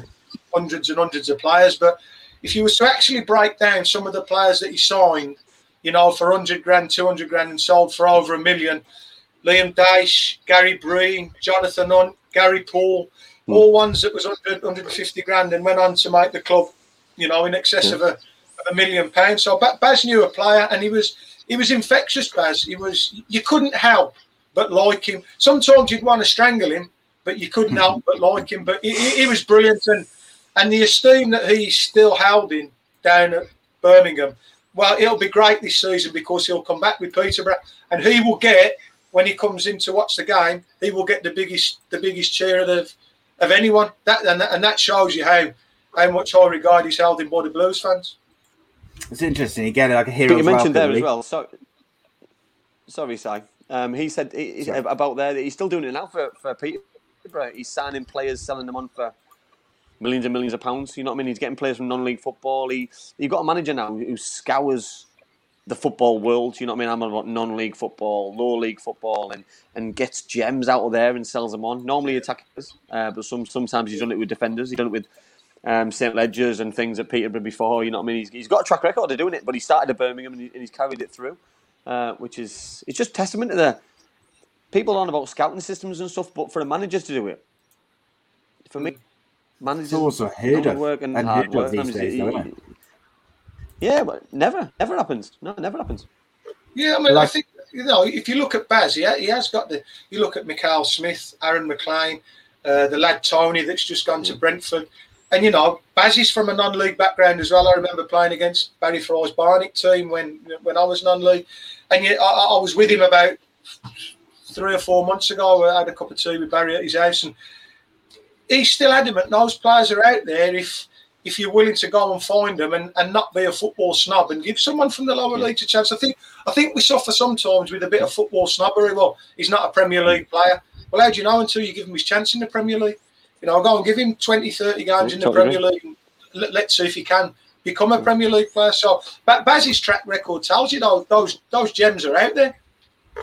Yeah, but I think Premier No, League on. clubs and Championship clubs are really, uh, in the in the whole on the whole they're poor at it. Like there's so much talent in the in League One, League Two, in non-league football that the Championship clubs just don't seem to want to touch. They'll go and get uh, either journeymen or experienced footballers for, who are coming to the end of their career from the Premier League, or they'll take young players on loan from Premier League clubs, and it's just frustrating because you'd think go to the lower leagues and pick up players. They'll be cheap, which is you know good for the football club, and give them a chance because I guarantee you there's plenty of footballers down in that in the non-league system which are good enough to play football league, you know, football league football. Yeah, well, Well, well I think mo- loads. I think most of the clubs in the conference now are full time anyway. You know, there's probably Yeah. not many of them that don't train. You know, four or five days a week at least. But you know, I, I'm a big believer that you, you- you've got to give these guys a chance to step up. I mean, I, I saw it loads of time, and I, I can't even remember most of the players. We, we'd sign for whatever club I was at. Somebody who's played in the Spanish second division or played three games for Barcelona when they were 20, and that and they come over, they don't hmm. play, they drift back to Spain. I, I saw it every club I was at. Rather than drop down, go to the second division or the conference, get a young, hun- hungry kid, and give and give him a chance. And I, I do think there is a certain amount of football snobbery about it. I, re- I really do. It's interesting. I also, I really also think, guys, uh, for me, that I don't. Th- I, like we said there, there's not enough people who want to do the groundwork. You know what I mean? Will these recruitment systems, scouts, will they look that far down? You know what I mean? Are they expert at that kind of level? I'd, I'd say no. You know what I mean? Because they used to, you, they used to watching under 18, under 23 football before they think that, that they're going to find a gem. You're not going to find a gem at under 23 level football. For me, you're going to find a lad. Um, who's who's got loads of pace, who's playing for Hucknall Town, for example, in the in the in the conference north, and he's scoring bags and bags and bags of goals. But he's he's got a job, you know. what I mean, but he wants an opportunity, and it could be Harrogate Town signing him on, it could be Lincoln City signing him on, it could be Sunderland signing him on. And I think it's so disrespectful sometimes. These kind of players don't get an opportunity because I played in non-league football. Dev obviously uh, played in non-league football because before he came a pro footballer. I mean, there's, there's there's lads out there, but there's and, and there's lads who want a chance out there. You know, I mean, some lads who are Yeah. comfortable and are happy playing non-league football because they've got a good job and they don't want to take a risk. But there's lads who want a chance, and those lads deserve a chance. Some of them, you know what I mean? It's it's it's it's really important. You mentioned there, Dev, about Premier League. I've got to mention it because um, I watched it the other. The, other- it was the other day. It was uh, it was it was during playoff final. Uh, obviously, it's a very important penalty for your beloved Blues. Um, And obviously, with England getting beaten penalties, with the pressure, you know what I mean? It was Millennium Stadium. Tell people, obviously, about the playoff final. Tell people about um, the viewers how, how, how much pressure you felt as an individual because those kind of moments don't come around very often. And, and how different would it have been if the outcome wasn't wasn't the outcome what, what happened? Oh well, it was you know it's definitely one of the biggest, if not the biggest game I ever played in. You know, seventy, I think 75, 76,000 people. The game's worth 150, 160 million to the club. We hadn't been in the Premier League for sixteen or seventeen years, so it's massive. And obviously the game itself, I don't remember too much about the game. I just remember obviously going behind, and then Big Geoff Horsfield's pulled us back, and then it going to penalties. You know, we'd practiced. Not that I take a great deal of heed in practicing penalties because you can't replicate the pressure. But we had we had, we, we had practiced them, um, and I knew we had decent penalty takers. But but actually taking one after you've played ninety minutes and extra time, I always liked a long run up with my penalties, uh, and I had to shorten it because I knew I was going to get cramp in my calves. So it was just a matter of getting to strike the ball before my calves cramped up. But Yeah. I hate it now when I see players taking penalties with these stupid run ups, these stutters and the move from side to side. It, It's a real, real pet hate of mine. My sort of thinking, I took probably 21, 22 penalties in my career. I think I missed one. Uh, I just used to blast it. I used to pick a corner and I used to hit it as hard as I can because I was thinking, well, even if the keeper saves it, he's not going to hold it. You've got a chance of a rebound. And I certainly wouldn't do Yeah. a silly, silly run up because it's like you're concentrating more on the run up than the actual strike of the ball. You know, if you're in doubt, and, and, and let me tell you, the pressure those lads were under. You know, I hear people say a professional footballer shouldn't miss a penalty. Let me tell you, the goal looks about that big. The keeper hmm. looks that big. And and for me, it was a really emotional thing as well because I, I was shattered. I thought if I miss this, I'm going to be the Brummy that they all they all remember that missed the penalty. And I would have been remembered if we hadn't won that game and I missed. You're always going to be remembered as one of the lads that missed in the playoff final. So when I scored, I think if you see, I, I do that. But the over the overwhelming reaction was I, could have burst into tears to be honest. with you. Just relief, just pure Yeah. relief. And then obviously Yeah. we have a we have an 18 year old kid step up and put one in to, to, to get us up, which you know has gone down in folklore. But you know it's you got to be a certain type of player to take a penalty. I, have a big joke with Geoff Horsfield about this. I remember like when Bruce has gone, right, who wants one? Hiding behind the dugout, or you know, not it's, it's not for everyone taking a penalty. Yeah. Um, I think you gotta you gotta be a special breed to want to put yourself forward. So I'd never criticise anyone for missing. I'd certainly criticise the technique and the run ups.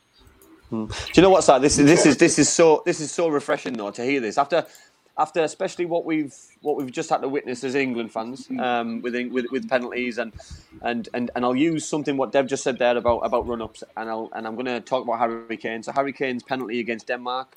Obviously Harry Kane's got a special way of taking it. Yes, he goes with power, but he changed his run up against Denmark Yeah. than he normally does. He normally has his quick steps and he goes and he and he, he changed his run up and he went to the other side. I don't know why. You know, there's only him who knows. It was it the pressure? Did it get to him? But we're, we're on about now a, a player who plays in front of those kind of people every week. It's it's just like water off a duck's back. He, he takes them in training and he takes them in games. He, he's done it at national level. He's done it in Champions League level. He's done it in the Premier League. And and for it to for it to hit pressure and for, for it to get to him, it must have really got to people because you just said that it takes a different breed of person to do it. And I'll never, I'll never ever go at somebody for missing. You know what I mean? I'm, I'm the same. If somebody tries to chip the goalkeeper, which that, Yeah. that that's the thing what drives me mad. You know what I mean? A run up is probably irrelevant, but the little P- Panenka, whatever people Yeah. call it, is absolutely outrageous. Even if it goes in, it makes me Yeah. think, I don't like you because you're trying to wind people up. You're winding me up. Um, but then, if, you you know what I mean. I've seen it. I've seen it happen for teams. For for my teams, I've seen it happen for teams. uh, You know what I mean. It happened. I remember obviously the Cardiff fans in the in the group chat. Remember it against Leicester City. I think Leicester City played Cardiff in a cha- in a in a championship playoff semi final, and the Leicester the Leicester player tried to do it on a winning penalty, and they end up getting beat because of it. And I just it, it's it's it's just so fruitful and lives with you because it's funny, but it's also as a player. I remember, Dev, you'll know when, when goalkeepers do it. When you try and chip a goalkeeper in training, he catches Yeah. it, kicks it as far as he can, and you have to go and Yeah. get you have to go and get it. And that's always what reminisces with me. That I just see a keeper doing it, and it's just, I just it's disrespectful. But do you know what? It, and it was one thing when I watched the penalties the other day for the for your for your game. Um, it was just, I was I, I, I knew the outcome, and I knew you scored, and I knew. Um, Obviously, I knew all the other guys. I knew who was going to miss. I knew who was going to score. I knew obviously Norwich were knew losing the game, but you're still nervous because you you know that you, you can feel the pressure yourself as a Yeah. player because you know exactly that in 30 seconds I could be a hero or a zero, and it's just that's how scary it is. And for a Birmingham fan, for a Birmingham player, uh, it must have been a, it must have been it must have been elation during after that moment in the final. But it was a, a brilliant feeling, and and credit to you because it just shows everything what you've done. It's fantastic. And let, and let me tell you, mate, we, we had four days solid celebrating. You had about you had about a good crack with the lads. We had four days after that. Four, and, and then, mate, Four you've, you've, I thought, yeah, you, you must have been looking after yourselves then, because four's quite, four's quite. I'd slow down a bit. I'd slow I down was a bit. say, I was going to say. I was going to say, Andy, how many days did you do after the Millennium Stadium? More than four, wasn't it? Uh, yeah, I probably missed. I probably missed the next pre-season. To be honest, was, uh, that's how, that's how that's how uh, that's how steep it was. I came back about a stone and a half overweight. That's how uh, that's how steep it was. It was horrific, but it was it was worth it. I'll I'll, I'll, I'll, tell you that. It was uh, one of those moments that you I devil tell you. You know I mean? There was. I've never played at Wembley. That's one. I wouldn't say it was a regret. It's just it's because it wasn't being. It was getting rebuilt, but. Um, there was something special about the Millennium Stadium during FA Cup finals, which I went to. I, I've been watching England, England, Wales games there, rugby games, but playing there, it had something special. And I'm not saying Wembley doesn't have something special because I've never sampled it, but the Millennium Stadium with the roof on, with the roof there and everything, oh, it's just it was the it just echoes Yeah. and it, it's It just was- absolutely amazing stadium, and it's just something which if people want to go and watch a game, if it's rugby or football or whatever's there, go and watch it and just just tell them what the atmosphere is like. It just seems to have a have something special about it. I don't know what it is. It's just hmm. it's just amazing. amazing. I, I was fortunate because I, played at Wembley, the Millennium, and Hampden.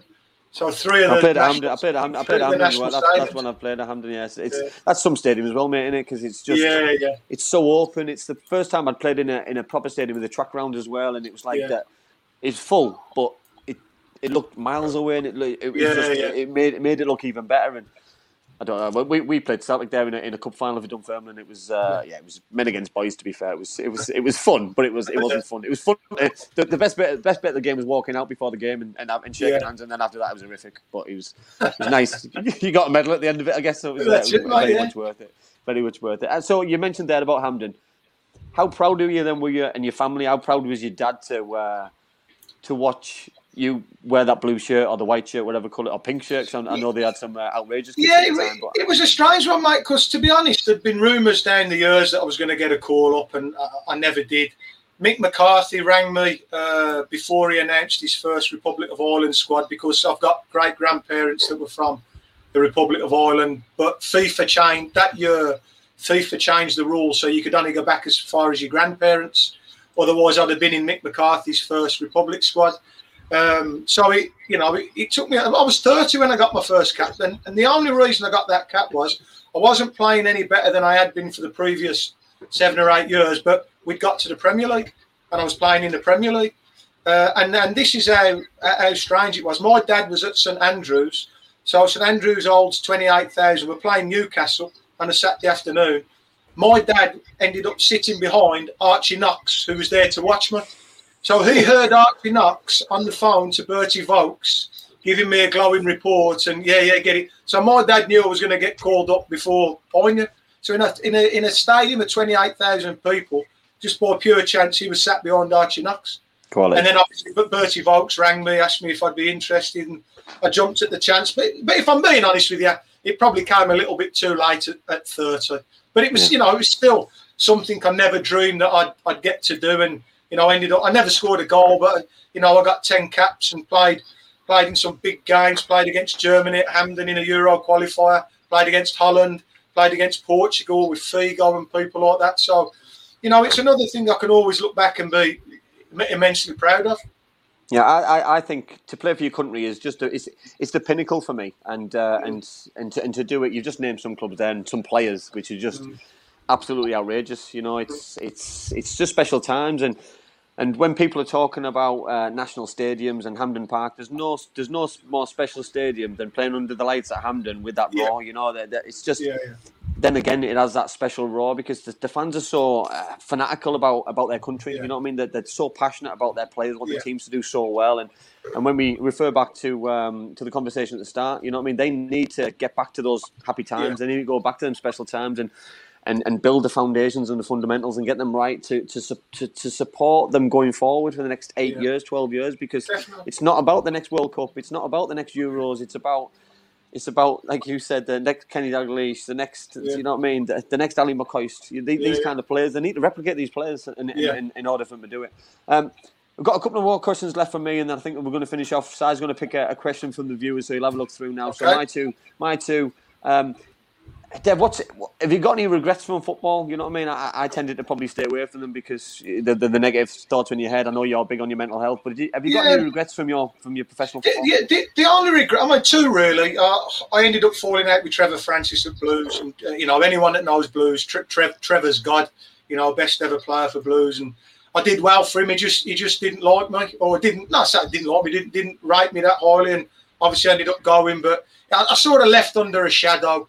Um, and then same thing again. The way I left Sheffield United, I'd had four four really good years at Sheffield United, and I, I got tapped up to go back to Blues. If I'm being perfectly honest, um, and I sort of left there under a bit of a crowd as well. And you know, the, the, the supporters at Sheffield had been amazing to me for four years.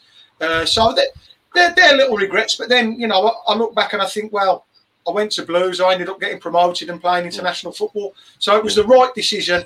But I probably, I probably could have gone about it in a better way. Yeah, every cloud. Well, you've mentioned loads. The final question for me: You've mentioned loads of positives, which is which is great.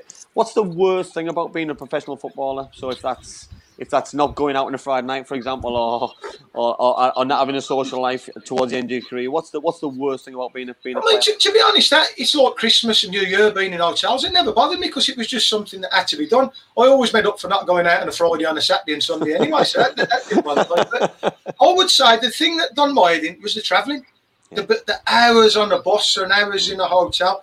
There's a lot. I, I found being a footballer, there's a, because it's not like today where they're probably training twice a day. You know, for the majority of my career, it was in a, in for ten, done for twelve, and you got that much time on your hands. The, the boredom was a big factor. Um, so I think there was a lot of downtime, and obviously you can't. You got to be careful what you're doing. You got to keep yourself fit. You got to keep yourself fit. But yeah, the, the hours on end travelling and being stuck in hotels. But but listen, mate, I done something for 15 years that my mates would have give their right hand to do. So I'd never moan about anything really. Bang on. And, and you know what? This is that, that, that wasn't a question to the viewers. That wasn't a question to um, for people to jump on the back and say, you know, what I mean, we were very lucky. We, we were very lucky to be players. Yeah. You know what I mean? But you know what I mean? I- What comes with having loads of time on your hands is is, is the bad thoughts and Yeah, and yeah. Uh, and the, probably the drinking and the gambling, and that's Yeah. when pe- that's when players have got themselves into loads of trouble. You see that Yeah. the, the world's best have got themselves into trouble, the Gazzas of this world, and Mm-hmm. um, and people making the wrong choices because of probably that boredom. And Yeah. and back in the day, there wasn't probably people to support players. There wasn't people to ask if. Um, for support, there wasn't people. You know what I mean? We were, we were we were probably smaller on um, on staff, as in there was no Yeah. sports science, no psychologists, no people to talk to. And nowadays, you can you can probably keep yourself busy till probably tea time, and then you're starting over the cycle again. And Yeah, yeah. um, but no, it's, it's your honesty tonight has been absolutely superb. And uh, Si, have you got one more question from? Yeah, well, Your there's a, a couple of couple of things uh, I just wanted to throw at you. Um, so Gaz just put a question in, um, which I found quite interesting because I was thinking it about five or ten minutes ago, uh, and he said, uh, "Would Paul do an episode of mental health and sport with Si?" Uh, so that's a good one. I like that. Um, but also, I wanted to know if uh, I wanted this question from me first of all: Has football ever made you cry, Paul? Um, Whether a game or a moment or Yeah, listen. anything.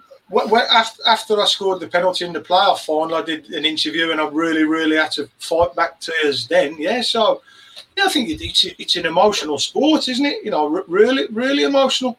Um, so I'd say that's probably that's probably you know I got relegated once with Notts County as well. You know that's that's horrible. It's, it's probably one of the worst feelings for a footballer, but you try not to to show it, don't you? But yeah, it, it, deep down, it's it's made me pr- probably cry, cry loads more times than I can even remember. But, and, I've been and a Blues fan as well, mate. Let me tell Yeah, you. well, that- I was just I was just about to say that there, Dave. As well, you know, when you're a Birmingham fan, so you probably cry more Saturdays, to be honest.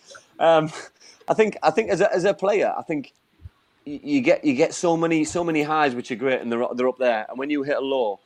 You know what I mean? It gets you, and if people will be lying if they if they say it didn't make her upset, you know what I mean? If you're being told that you're not needed from a club, it, it Yeah. really gets to you. You know what I mean? And yes, you might not cry in front of people because you try to keep a persona Yeah, in front of of people that you're all hard. And but when you're, Dev said, when you're getting that much time by yourself, you know what I mean. It's so you're, you're lonely, you know what I mean, yeah. and, you, and you and you think about thoughts, and you get upset, and you and you can't help but get upset. You know what I mean? If you're in a hotel or you're or you're on the bus and you're away from your family, it's it's really hard. It's really difficult to um, to not be emotional. You know what I mean? You score a goal. You know what I mean? Yeah. It doesn't matter what what level. It could be your first goal. It could be your last goal. You know what I mean? Because you, you know what I mean. It, it- it's just it, the emotions get to you, and until Yeah. that moment happens, you don't know how are you gonna how are you gonna. And, and, and I find as well, I, I was pretty lucky injury wise, and I, I never had a long term injury. But some of the lads that I played with who had a year, eighteen months out, and and I, I don't know whether I'd have been mentally strong enough to to keep focused Yeah. if I had a year out, because that would have completely broke broke my heart. Hmm. Uh, and I was lucky, really. And, and uh, it's funny because I was talking to a young lad at, at work the other day, and he was he was asking me about achievements, and he said, "What what are you most proud of?" And I, I look back now, and I think the thing I was most proud of in, in nearly 15 years, I was never out of contract. So that means somebody wanted me all the all the time. So Yeah. it was great to play in the Premier League. It was great to play internationally, but it's nice to look back and think, well, I must have been doing something okay because I was always, you know, being out of contract for a player. That that that's really stressful. Where's where's the next paycheck coming from? Hmm. Who am I going to sign for? So although we are really really lucky to do to do you know to do what we do or to do what we've done, you know, it, it isn't easy. It isn't easy sometimes, and, and I can see why players struggle, especially after football. How how do you replicate the high of scoring in front of twenty thousand people, them all singing your name, everyone wanting to buy you a drink on a Saturday night, then all of a sec, all of a sudden you, you're not a footballer anymore. You know, it's, Oh, it's.